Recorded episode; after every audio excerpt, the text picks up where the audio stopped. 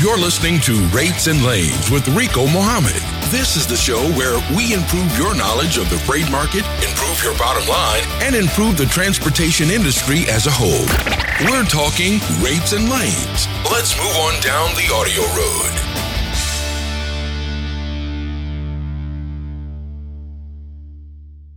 Evening, everyone. This is Rico Muhammad coming to you live from Atlanta, Georgia. The first show of 2016.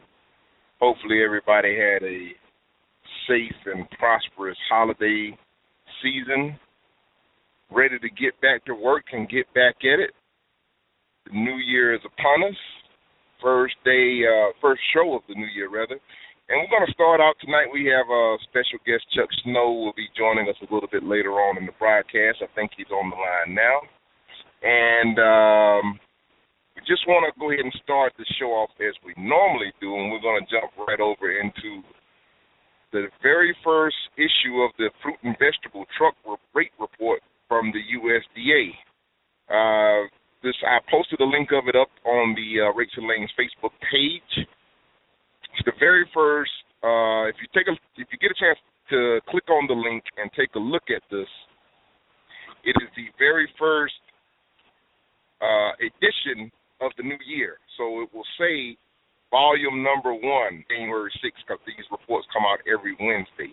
Hence is the reason why method behind the madness of us trying to do the show on a Wednesday because these this report comes out every Wednesday and also the um, the uh, DAT report normally comes out every Wednesday, so we try to get you the most up to date information surrounding the trucking industry as we possibly can. So, with no further ado, this week's fruit and vegetable truck rate report. There are some major changes. There are some sh- uh, mar- markets that are showing some really good movement in them. There's a lot of markets that are showing slight shortages and this is always good news. It's kind of a good indicator if you move, if you happen to be moving fruits and vegetables, or you, you dealing with reefers. There's always good news. Um, so in this report, it kind of breaks down different parts of the country. It tells you whether or not in those particular markets they have a surplus, slight surplus, adequate, slight shortage, or shortage of trucks in those particular markets like I said, I posted a link of it up on the Rates and Lanes Facebook page. So for you guys are listening or listening on download, you can always go back and click in and look and get a direct link to take you to this report. And you will see exactly what I'm looking at right now. It's kind of uh, the report is in a PDF format, and every market will be uh, highlighted, showing whether or not it has, like I said before, the surpluses, the slight surpluses, the adequate, and uh, shortages in the market. And right now, in this particular report, there is no market that is showing surplus or slight surpluses, which is a good thing. Um, the, in every other market, they're showing either an adequate supply of trucks or a slight shortage of trucks. Like I said, once again, very promising good news uh, to start the year out. Um, let's I'm not going to dwell on that any any longer. If someone has any questions pertaining to the report, uh, if you try to give me a, if you want to click number one, press number one, and get in and ask a question, we can probably try and address some of those reports. Always, like I remember um, when I, I try to tell everyone, when you're looking at from the USDA, you have to be a little cautious about the rates that they are publishing on this report because there's no safe way to vet those numbers that they're publishing on this report. So sometimes those numbers may look a little inflated uh, compared to what you're actually seeing in the real spot market. So you have to take that with a grain of salt. But it, but the reason that we kind of highlight and touch on this report is to kind of give us some indications as to what markets we might want to be looking in if we're moving, working the spot market, and where we might want to try to position our trucks to take advantage of some of this, uh, some of the produce and some of the better paying uh, rates and lanes that the produce is available in. Also, a couple of weeks back, I talked about going to your states or states that you service, going on their website and looking up the um, fruit and vegetable commissions in each one of those states. If you're not sure, if you're brand new to trucking and you happen to be in the reefer market or whatever, and you're not sure what the seasons are, there's a very handy tool that most states publish what season that their fruits and vegetables or any kind of produce that those states have.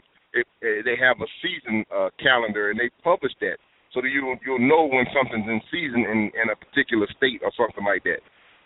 Another good uh, valuable information that you can use, and another tip that they also publish in those uh, some of those uh, reports that the states publish, they have the actual packing houses and the shippers of those particular produces that are out there. It may take a little bit of being a little bit of resourceful, a little bit of digging on your part, but there is available contact information for you to begin to go out and begin to knocking on some doors and talking to some people to be able to establish direct customer uh, lead base, and, and that's a free that's a free way to to kind of go out there and, and get some information on people that you can approach about moving some of their produce at a direct freight rate and not settling for the spot market rate, which what we, you know, when you're dealing with a broker, you're normally going to be moving that freight at a wholesale rate, which is why is the main reason why we here at the Rates and Lanes podcast, we are big, big, big proponents of trying to go out and establish your own direct base of customers.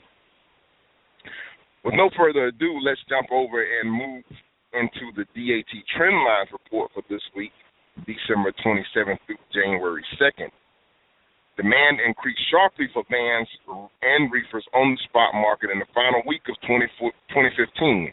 Van rates rose in the Midwest and Northeast, and reefer rates added two cents as a national at a national average.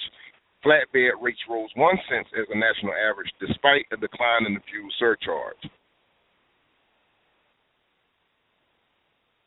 So let's move over and go and check out the U.S. van demand for the week of December 27th through January the 2nd. Van load posts moved up 27% last week, while truck posts dropped 28%. As a result, the load to truck ratio rose 77% from 1.9 up to 3.4 loads per truck. The national average van rate held steady at $1.71 per mile per dry van. Van load postings were up 17% in December. When compared to the previous month, the truck to load to truck ratio up from 1.8 to 2.1 loads per truck.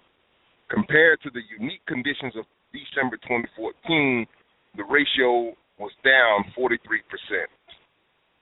Moving over and looking at U.S.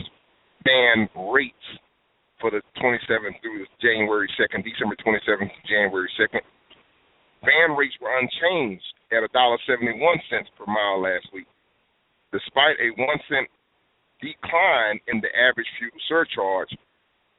Rates rose in major markets in the north, northeast, the Midwest, and the West Coast. For details on, and this is a, a link that DAT has in their in their uh, report. For details on the rate trend of the week, you can go click on this report directly. There's also a link of this report directly on the Rates and Lanes Facebook page. The national average van rate remained at $1.71 per mile in December, despite a 3 cent decline in fuel surcharge. Compared to 2014, last month's rate were, was down 37 cents, which includes 20 cents drop in the fuel surcharge. Taking a quick look at the rates around the country, starting off in the northeastern corridor. Philadelphia, Pennsylvania is the representative city. We're showing an average rate coming out of Philly at $1.84 per mile for dry vans.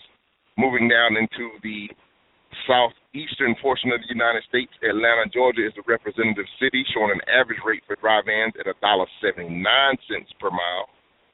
Moving into the Midwest, Chicago, Illinois is showing an average rate for dry vans at $2.01 per mile. Down in the south central portion of the United States, we have an average rate coming out of Dallas at $1.66 per mile. Moving over into the west coast, the left coast, we show a average rate and actually setting the high water mark for dry vans coming out of Los Angeles at $2.12 per mile. These are all the national spot market rates over the past week from December 27th through January the 2nd for dry van. Moving on over to U.S. flatbed demand. The flatbed load postings rose 7.8%, while truck postings were down 29% during New Year's week. The national load to truck ratio rose 51% from 7.5 to 11.4 loads per truck, and the national average flatbed rate added one cent per mile. Flatbed load postings rose 7% in December when compared to November. The truck postings declined 6%. As a result, the load to truck ratio for the month rose 13% from 6.7 up to 7.5 loads per truck. Compared to the unusual high demands of December 2014, the ratio was down 52%. Moving on over into U.S. flatbed rates for December the 27th to January the 2nd flatbed spot market rates picked up one cent, returning to a national average of $1.92 per mile last week. The load to truck ratio increased 51% to 11.4 loads per truck. Rates hold in December. The national average flatbed rate in December was unchanged from the previous month at $1.92 per mile.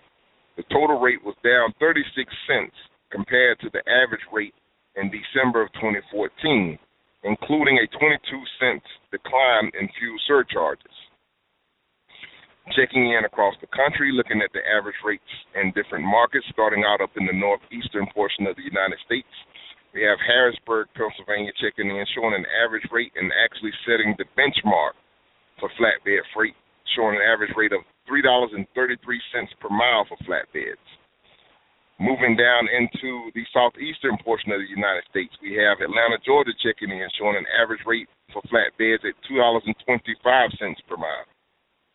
Moving up into the Midwest, Rock Island, Illinois is showing an average rate of flatbeds for $2.53 per mile. Moving down to the south central portion of the United States, we have an average rate coming out of Houston at $1.93 per mile. All over on the left coast, we have Phoenix, Arizona checking in, showing an average rate coming out of Phoenix for flatbeds at $1.58 per mile. Moving on over into the U.S. reefer demand for December 27th through January the 2nd. Reefer load postings soared 40% and truck postings declined 24% during the New Year's week. Compared to Christmas holiday holiday week last week, the load to truck ratio rose an astounding 83% from 5.2 up to 9.6 loads per truck. The national average reefer rate moved 2 cents higher to $1.95 per mile.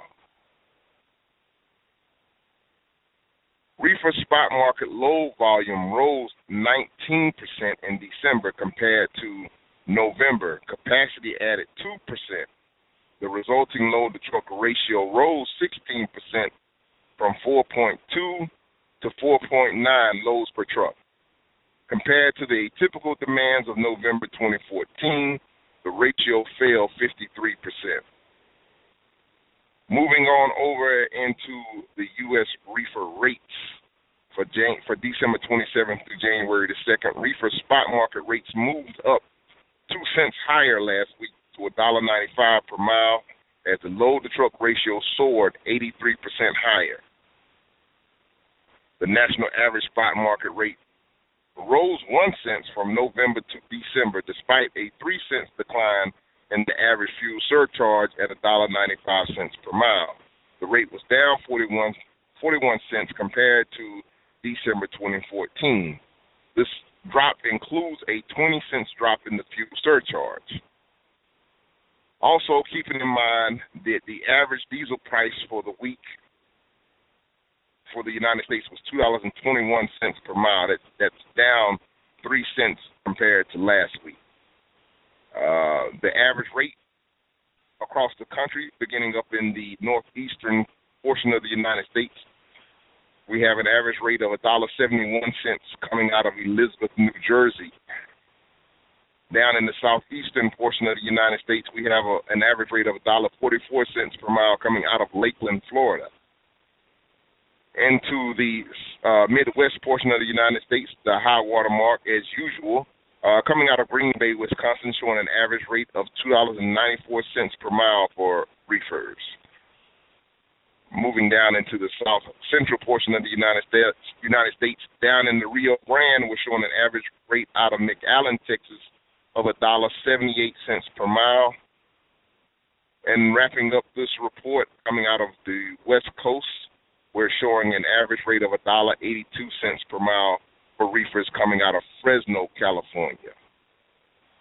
And let's see here. I'm gonna take a chance and see. I think this should be Chuck here. Let's see if we got Chuck on board with us. Chuck, is that you? You got him, Rico. All right. How you been doing?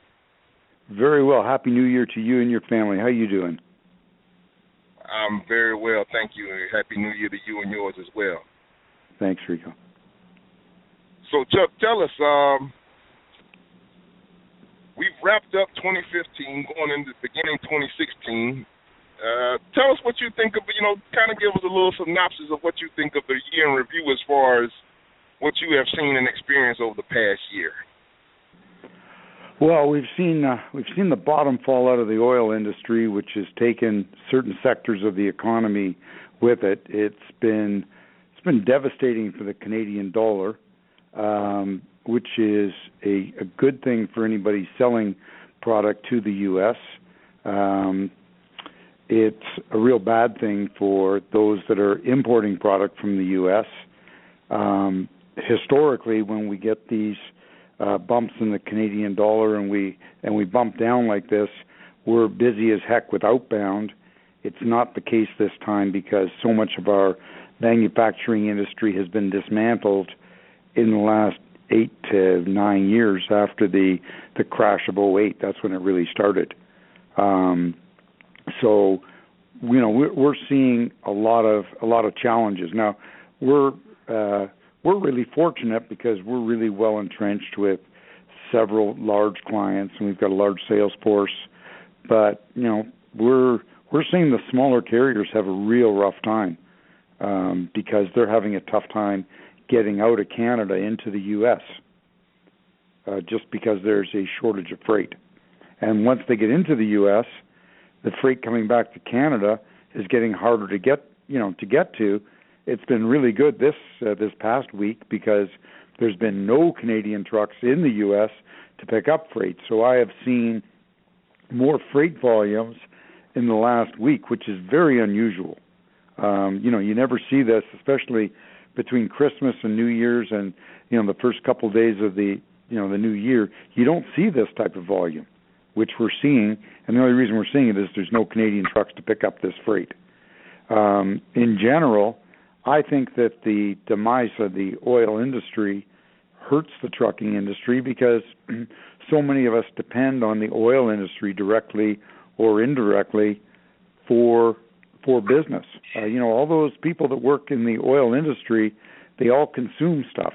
The oil industry consumes things, and uh, now all of a sudden, I'm not going to say it's come to a grinding halt, but it's certainly slowed down quite a bit and certain sectors of it have come to a, a grinding halt, um, and that affects all of us that have trucks. And I always say, you know, when we're in the trucking business, all of us, we're really in the oil business because we, even though diesel fuel is cheap, um, sometimes it's better when it's expensive because we're able to get sympathy from the customer and we're able to get that fuel surcharge, which we're not getting now. And you know, we're all selling oil to our customers. And you're better off to get, you know, to make a few percent on four dollars a, a gallon fuel than you are two dollars and thirty seven cents a gallon. And that's got a huge impact on, on all of us.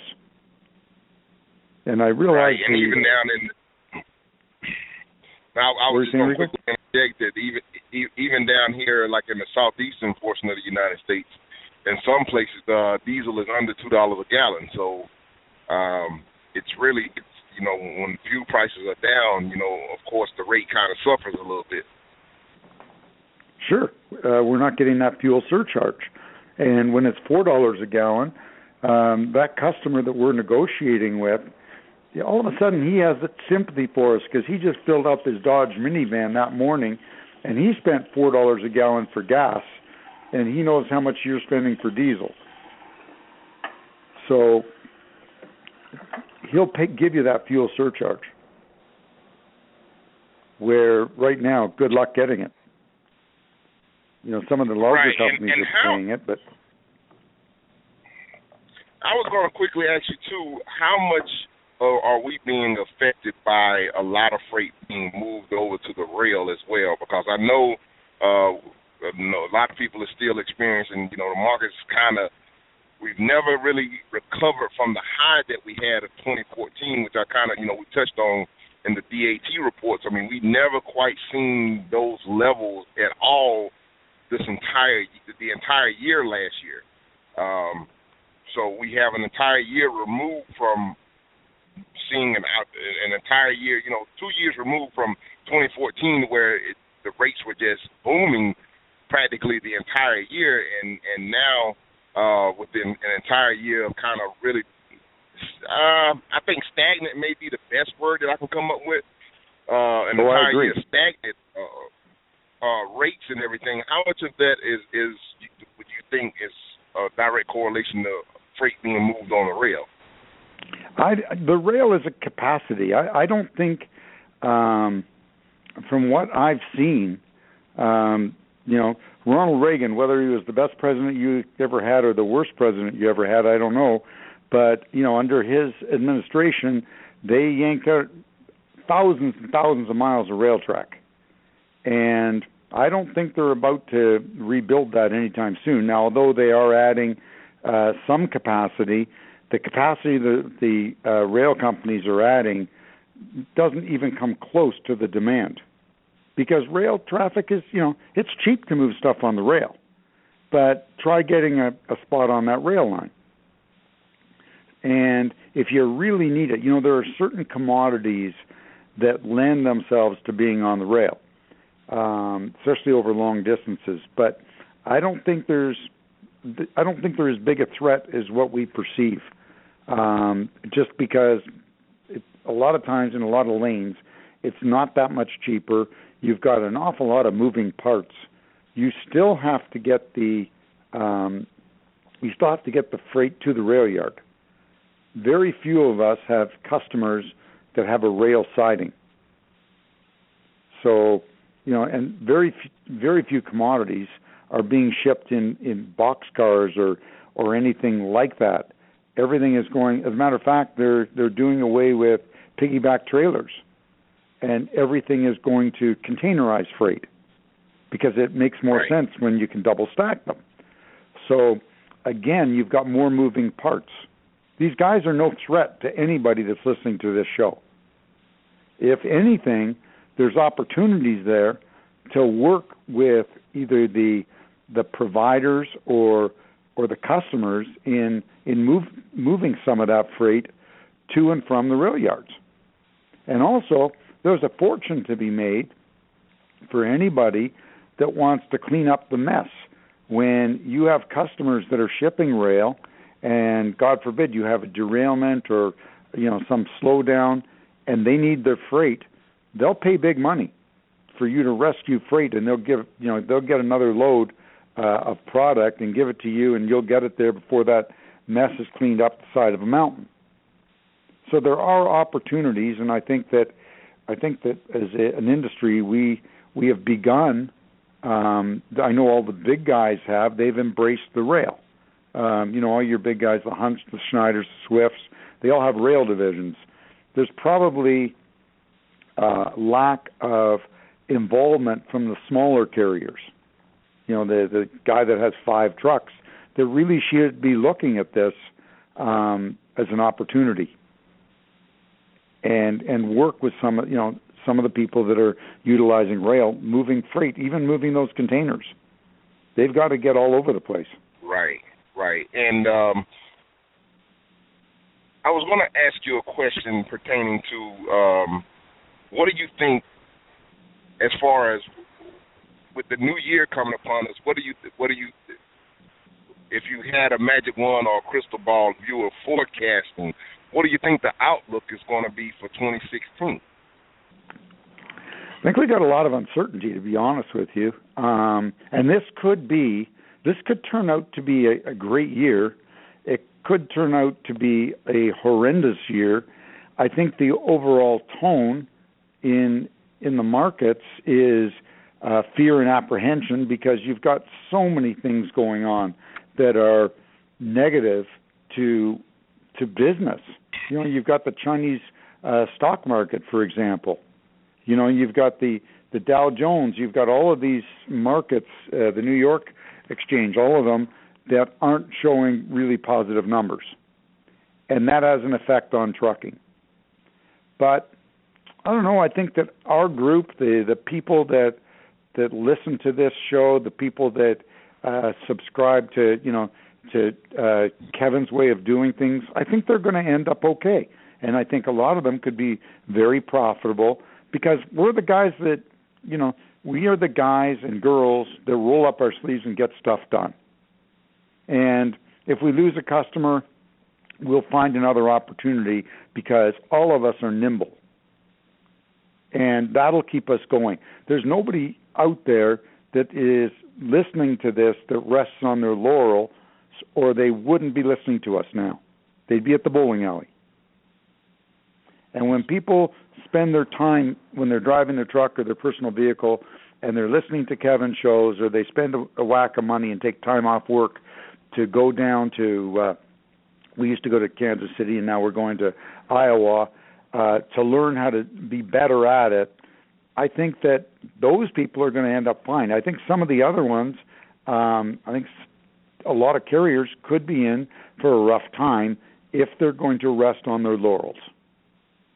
You know, you've got to be out digging and hustling and finding new opportunities. And if you're doing that, you'll make it. You know, there's right, I hate right. to sound, you know, uh, there's money in misery. I hate to say it, but there is. No, and absolutely. You just have to and figure I out what you got to do. Just want to remind the callers that are on the line that if you got a question for Chuck or myself, just press number one and we'll get right to you. Uh, see, we got a few people. Uh, we've grown a, we've grown a little bit, and we got a few people that's calling in tonight. So if you got any questions for Chuck or myself, uh, just go ahead and press the number one.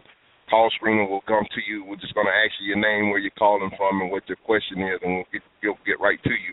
Um, and uh, also, Chuck, seeing that we're at the beginning of the new year, um, you care to you care to kind of maybe uh, tell us some things that we might need to be. I, I know we kind of asked you about a little forecasting or whatever, but is, are there any any little nuggets that you might want to throw out there for for a small guy that you might want to be looking into that you might have your ear to the ground? I know you know by you being having the brokerage and also having the asset-based company, you know, you may be aware of a couple of different opportunities that may that we uh, small guys may not be aware of. So, is there anything in particular that we might need to be keeping an eye out on, or, a major uh, opportunity that may be waiting for someone?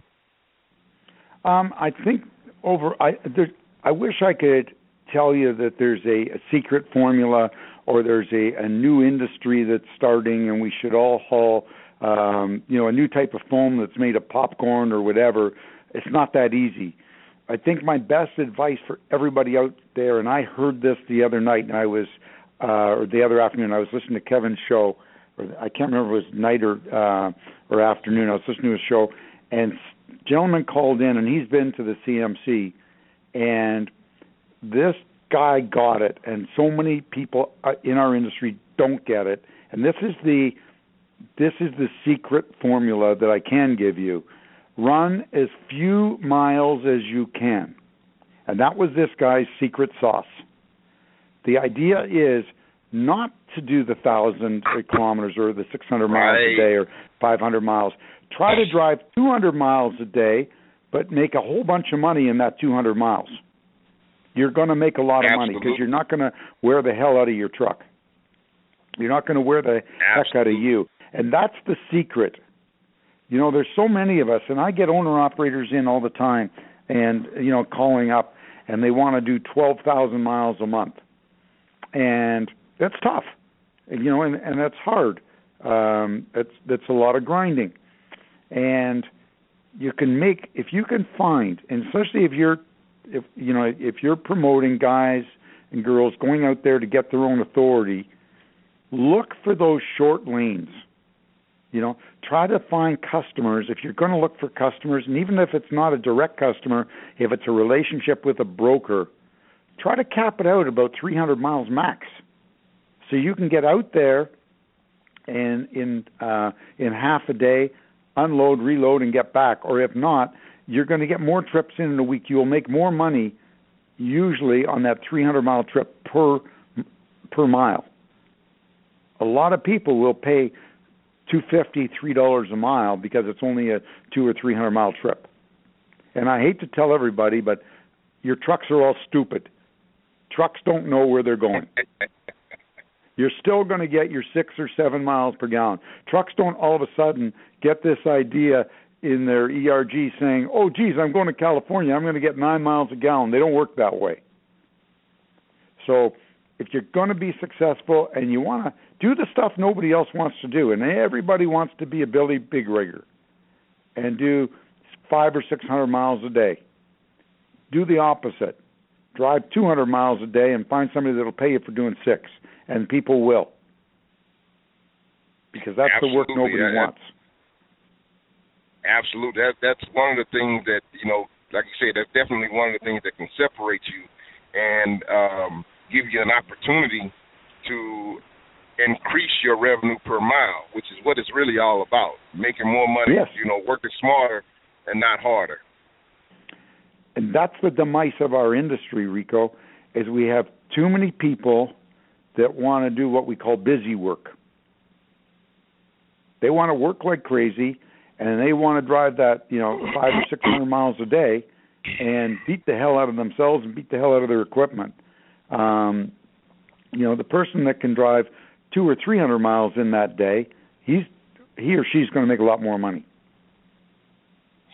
So now, and and and also to kind of couple that along with some of the, you know, with the the, the regulations that was coming down the pike and everything, I think that if you kind of start to migrate and adjust and go to a scenario where you are working, driving less miles, then that uh, you know the, the whole conundrum with having to go to the EOBRs and everything may not affect you as much. Um, you, you, you care? I, I know we hadn't had a chance to really talk about that much, Chuck, but uh, you want to elaborate a little bit on the, uh, you know, with the coming down of the new regulation? I know it's not absolutely going to drop dead and go into effect until a couple of years, and I and I'm fully aware of the OOIDA has a lawsuit trying to uh, block that block the um, the entire mandate. But uh, as of right now, it is it is in the works and everything. So you, you want to you care to kind of throw an opinion out there on that one? Sure. Well, first of all, uh, I do applaud OOIDA for for fighting this. Uh, you know, but I think it's uh, it's it's certainly a, a valiant effort. But I think they're getting in the ring with an 800 pound gorilla. Um, I don't think this is going to change. You've got all these big companies out there that are putting pressure uh, through lobbyists that are pushing this thing through. It's to their advantage. So there's a real disadvantage for the small carrier, you know, the carrier with one to ten trucks. Um, how the heck are you gonna how you how are you gonna manage your business, especially when you're traveling to you know areas, let's say between uh, Detroit and Nashville, or um, you know Detroit and Louisville, places like this where you you know rush hour you start hitting traffic in these towns, and you know to go 20 miles can take you three hours. It can a lot of places, and you're going to run out of hours, and that's where I think that for the little guy, especially the only way you're going to beat this is to model your business on predictability as best you can. And you cannot have pre- predictability when you're just running open board. You don't know what you're going to hit. You can't predict time as easily. If you know, if you've got a, a steady shipper and you're loading in uh, Detroit every morning and delivering to Cincinnati that afternoon, you know you can time it, and you can time your rest, you can time your back haul. Otherwise, you're going to run out of hours the side of the road. And the system, the way we know it, is deemed to fail. It's just you're going to fail at it. And what's going to happen is, I think that industry is pushing. We have a shortage of, of drivers. Um, maybe sometimes we just have a shortage of pay for the work that we have. But the new drivers aren't going to, you know, in the upcoming world, we're going back to hub and spoke. That's how this thing is going to work um, because it makes the most sense. And for those of you out there that are too young to remember what hub and spoke is, that's when a driver started at a terminal and brought his day cab at the end of his shift to another terminal or half his shift to a terminal, dropped his trailer, and it's kind of like a relay race, like the Pony Express. And it's the only way this whole thing is going to work. And there's two reasons for that. Um, number one, it's the the hours of service. Um, it's the only way you can justify um, operating and and being legitimate and you have to be you can't be compliant anyway else as you need that predictability even the big carriers are going to need it and they're pushing for it the second thing is if you look at the cost of new equipment and there are lots of companies out there running older equipment there are some large companies whose business model is actually running older equipment as long as they're not going into California however when you're running that that new equipment, when you have to go and buy it, it's very expensive, and you cannot justify a hundred and seventy thousand dollar truck driving eleven hours a day. It makes no financial sense. You'd have to be hauling some very expensive stuff in order to make those payments. So as trucks get more expensive because we're all trying to go greener, um, those trucks are going to have to run 24 hours a day. And the only way to do this is to, you know, is slip seat and to run terminal to terminal or even to do the way uh, Con-way was doing it. Those guys would switch right on the road. So they would just switch tractors. You'd have a guy going from Detroit to Chicago, um, and uh, and he would meet another driver in Chicago, and one would go back to Chicago, and the other would go back 250 miles somewhere south, let's say, into southern Illinois, or 250 miles west, um, you know, into Iowa, and that's how their business model worked. And I think that for the listeners out there, the best way to survive in the future is you've got to plan for it now. And again, you've got to be predictable. At some point, all of us are going to get legislated to update our trucks. That's coming. There is so much press about going green that other states are going to start adopt, adopting the, the same compliance as California. And we're going to get, mark my words, give it a year or two, and more and more states are going to, you know, make us have newer trucks and run uh, diesel exhaust fluid and everything else. And what's going to happen then? You know, we're going to have to update. Don't get lost in the middle without a way to go. And that's why you've got to plan for this now. Plan for all of it. And of course, the safest thing to do, um, if you want to run for safe ground, is start planning running, you know, th- those two or three hundred mile trips, so that at least you have some control and I think you'll be successful.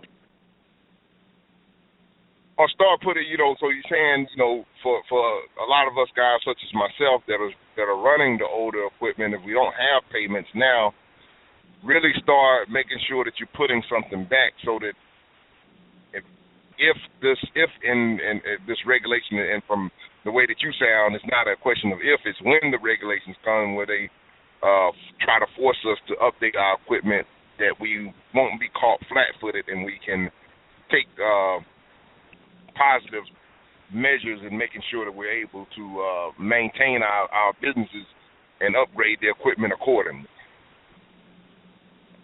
Hundred percent, um, and it's the only way. You know, we talked about it a little bit at uh, CMC, and maybe this is the the time to that people need to talk to each other in the industry, uh, especially in our sector, the smaller carriers. You know, the guys with one to the five or ten trucks about um, about working cooperatively and and getting more bang for our buck, um, and making sure that you know, and maybe that's what we have to do is make arrangements with other carriers, and we're we're going to go back to interlining, which is for those of you that are too young out there, interlining is where several carriers share in a load, and each carrier takes it so far. And it's funny well, see, what comes around goes that, around. Yeah, that's what that's what I was gonna say, Chuck. The thing about that was is that they outlawed they, but unless you got broker's license, broker's license, they outlawed interlining in the uh, MAP 21 uh, bill. So it kind of kind of put us in a little bit of a conundrum. Yes, um, and I think that that's going to have to change, or everybody's going to have to get a broker's license. One or the other. Hmm. Well, uh, or you do it again. We go. You do it cooperatively. Remember we talked about that uh, at the table when yeah. we were. Uh, I had mentioned it in my speech um, about working as a co-op. Everybody puts their truck into a corporation. Now all of a sudden you don't need that broker's license. Absolutely. Absolutely, that that, that might be. Uh, say that again, Chuck. Say that again and say it slow. We got a couple people want to get in, but I want you to hit that point one more time on that cooperative piece. Okay, there are different types of businesses in the United States and Canada. There's your corporation. It's a little bit different in the U.S. Your LLC, your corporation, your incorporation, your proprietorship, and then there's your cooperative. And a cooperative is it's like a corporation that's owned by a group of people. And it's it's exactly what it um, what it sounds like. It's a co-op. So the only difference is I think that there may be some liability issues where members of the co-op are are liable, and I and I don't know what the U.S. law is for that. Laws are different in Canada than the U.S. But again, you would have, for example, you would have 10 individuals that each put their one truck into a single company name. Okay? And it would be a co op, and they would share all expenses, but they would, um, you would get paid for the miles you do. And at the end of the year, you would get a dividend or your, your payment from the co op that was the profit. The advantage is now all of a sudden, instead of having one truck, you've got 10 trucks.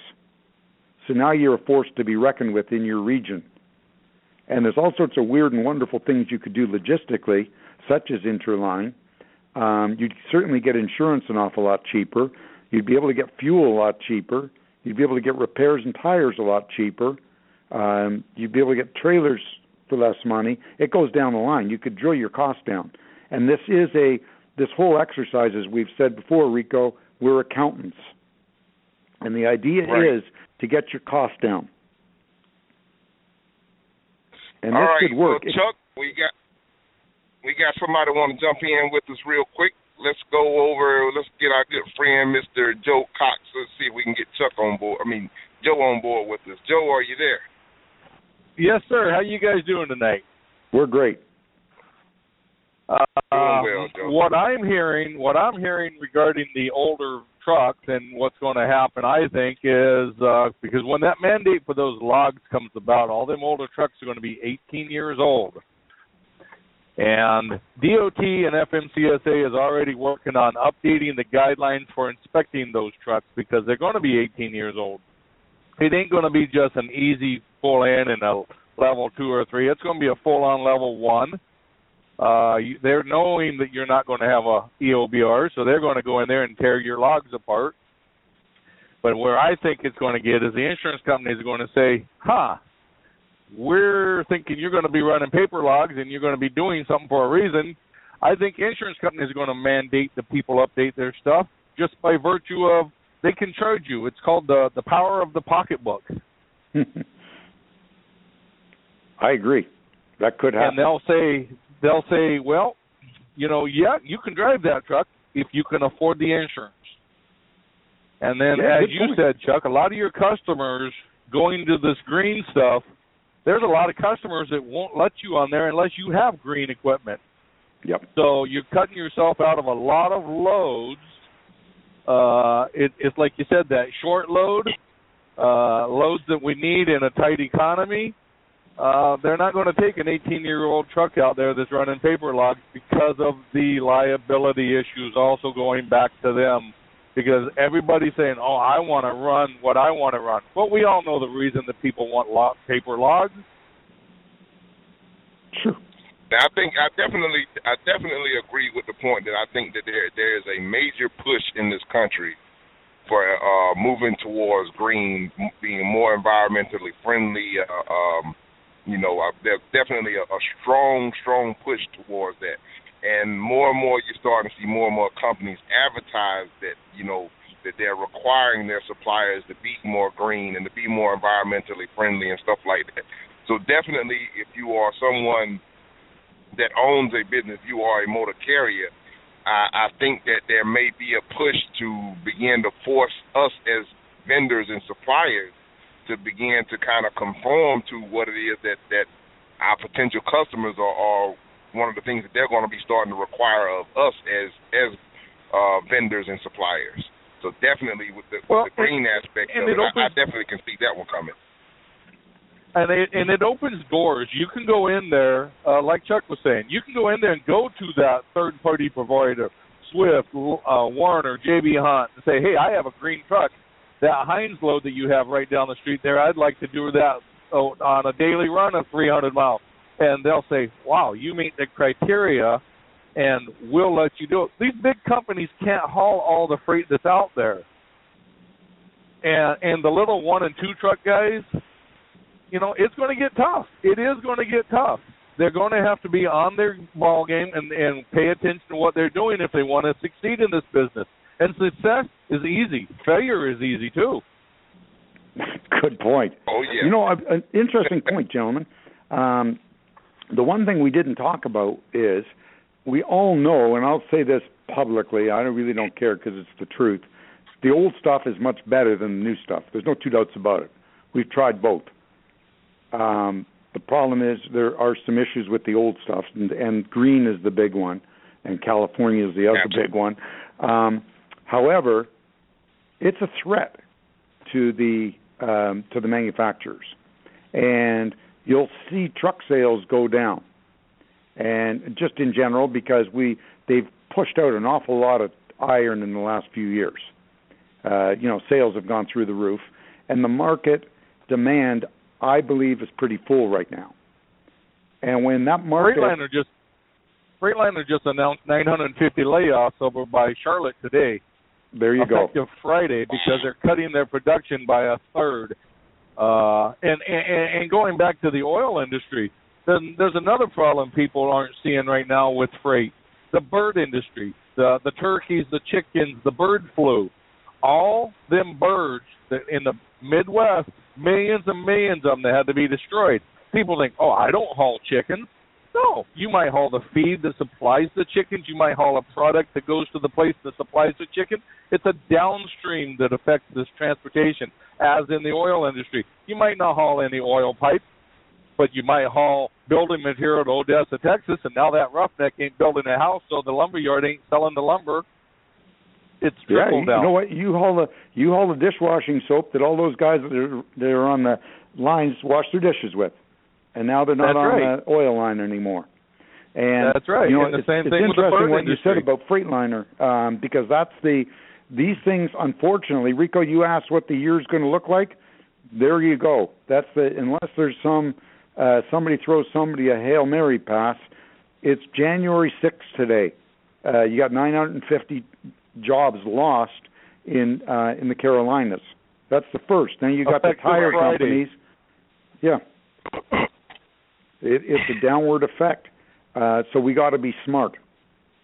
And what will happen is all the OEMs will get together in the next 12 months or so and put pressure on the federal government in the US and probably in Canada to start making us comply with newer trucks. Wouldn't it be nice if we could get the government to do something for us as an industry? They don't do much for us. But the OEMs have the money to pay the lobbyists to get Congress to pass a, a clean, clean green air bill where we all have to go out and buy 2019 trucks. Good for the economy, I guess, but it's going to be hard in our pocketbooks. It's certainly going to affect an awful lot of business models of guys I know. Well, and, the thing I think is you can't wait until the the mandate of 2017 for the logs to run legal. You need to start it today to get a grasp on it, to figure out what you need to change. Because if you wait until that day and you're forced, you're going to go broke. Yep. Uh, there's a great line, Joe. and I'll repeat it. Uh, Noah built the ark before it started to rain. Yeah. Yep. Well, Joe, I, I definitely appreciate you calling in and, and for the insights and everything. And uh, we got a couple, got a couple more people want to get a question or a comment in. So we're going to move on. My friend, I appreciate it again, Joe. Yeah.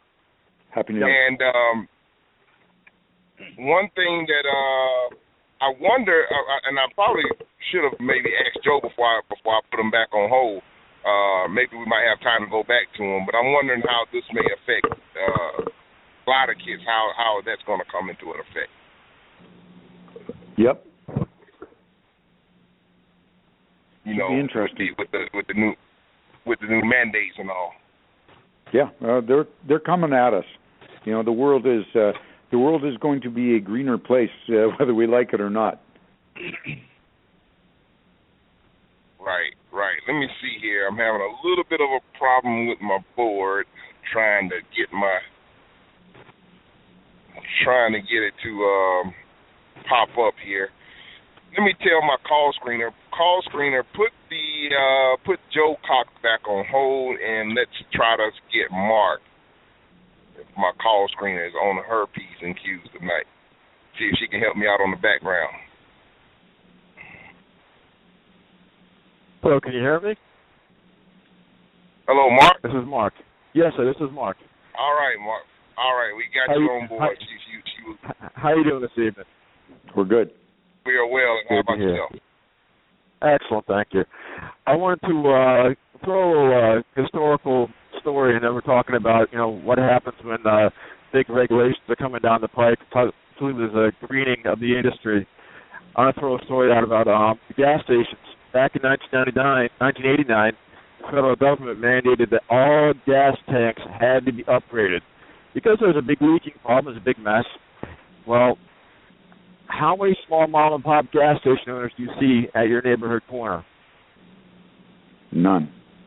Not many anymore. That drove so many people out of business, either because they A found pollution or B just couldn't afford to upgrade the tanks and said, you know what, it's a good time to retire down in Florida. I see the same thing happening in our industry. There's a lot of folks saying, hey, either I'm going to upgrade and I'm going to make it, well, I'm not. And I, I wanted to come back to your, your discussion earlier about forming a cooperative. I think that is an outstanding idea.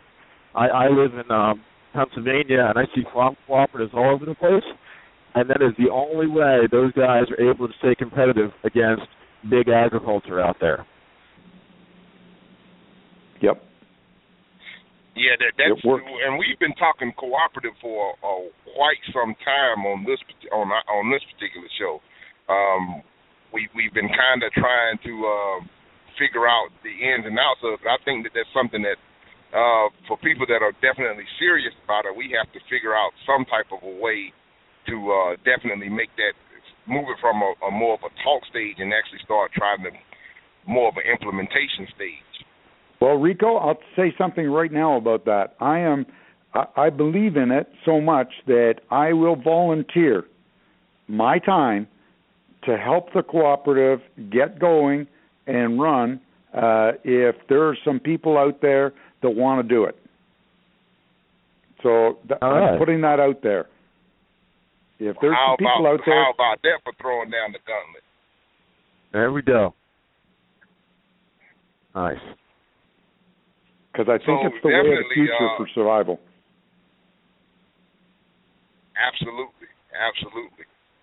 Um, so if anybody is interested, hey, we definitely want to try and kick it off on the, um, you know, maybe drop us a note on the uh, Rates and Lanes Facebook page, and we definitely can try and see if we can, like I say, stop from so much of a talk aspect and actually try to get into a more of a implementation stage. Yeah. Uh, Anything else? be. Any, anything else you want? Anything else you want to add No. to, the, to the conversation there, Mark? Before we let you go. No, that was great. Thank you, gentlemen. Thanks, Mark. Have a happy All right, New Year. appreciate it, Mark. Put you back on hold here. And Chuck, we got about mm, three minutes left in the show. Want to like to always try to give my my my co-host and my guest host an opportunity to kind of uh, get any last minute plugs in or anything. You know, give out any contact information if you want to, or how can people reach you, or, or, or you know, websites, all that good stuff. Well, um, if you want to email me, it's chuck at Traffix. That's T R A F F I X dot com. Um, you can call me. I do call people back. Uh, somebody called me back just before Christmas. I did get back to him a couple days later, one of the uh, listeners, and left a message. He was in San Francisco. I never heard back from him, but if you want to call me and leave a message at eight hundred three eight eight four three five two, my extension is 203.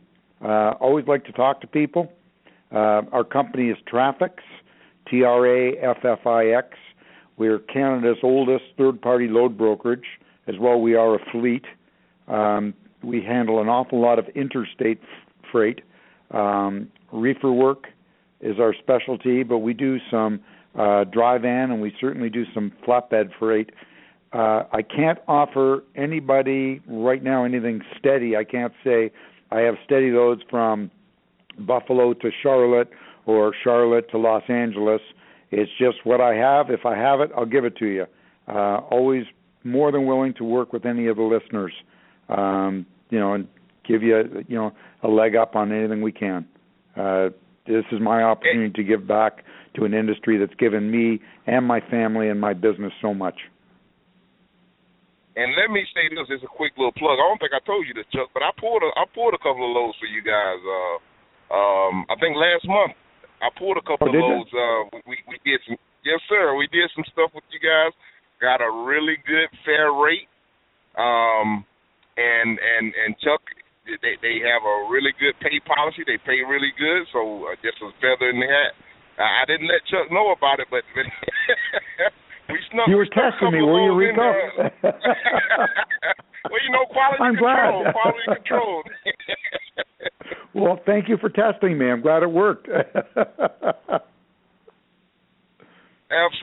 absolutely. So we definitely want to thank everyone for taking the time out of their busy schedules for tuning in and checking us out and downloading the show.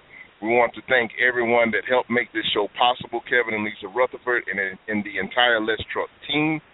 This has been the Rates and Lanes podcast, the very first episode of 2016. We got some more plans, uh, some different things coming down the pike, some different ideas that we want to change to make the show a little bit better. So we definitely want to engage and interact more with our audience. So we want you guys to, to if you haven't already liked the Facebook page, definitely go like the Facebook page. We're going to be trying to put out more and more information, more and more links via the Facebook page, and um, and and and trying to give you guys some different things and communicate back with us. Tell us what it is that you would like more. What, what kind of information, what type of material would you like on this podcast? Uh, we try to bring Chuck Snow on to give us a, a real world perspective from a broker and a um, a broker and a carrier, a big fleet perspective. We try to bring and give you guys from a legal perspective. We try to bring Henry Seaton on to give us some legal advice. So you know, what more things would you like to get out of this show? How can we be of more service to you? Definitely drop us a line on the Facebook page and let us know. And with that said, I want to thank you again. God bless you. Be safe out there, everybody, and good night. Thanks again, Chuck. My pleasure. Be safe out there, Rico. Good night. Hey, you too. Good night. Thanks for joining us on Rates and Lanes. If you like what you heard here, leave us a rating and review on iTunes or listen to our other shows at audioroad.letstruck.com. To get in touch with our tribe, call us at 855 800 FUEL. That's 855 800 3835. Thanks for joining us for the ride down the audio road.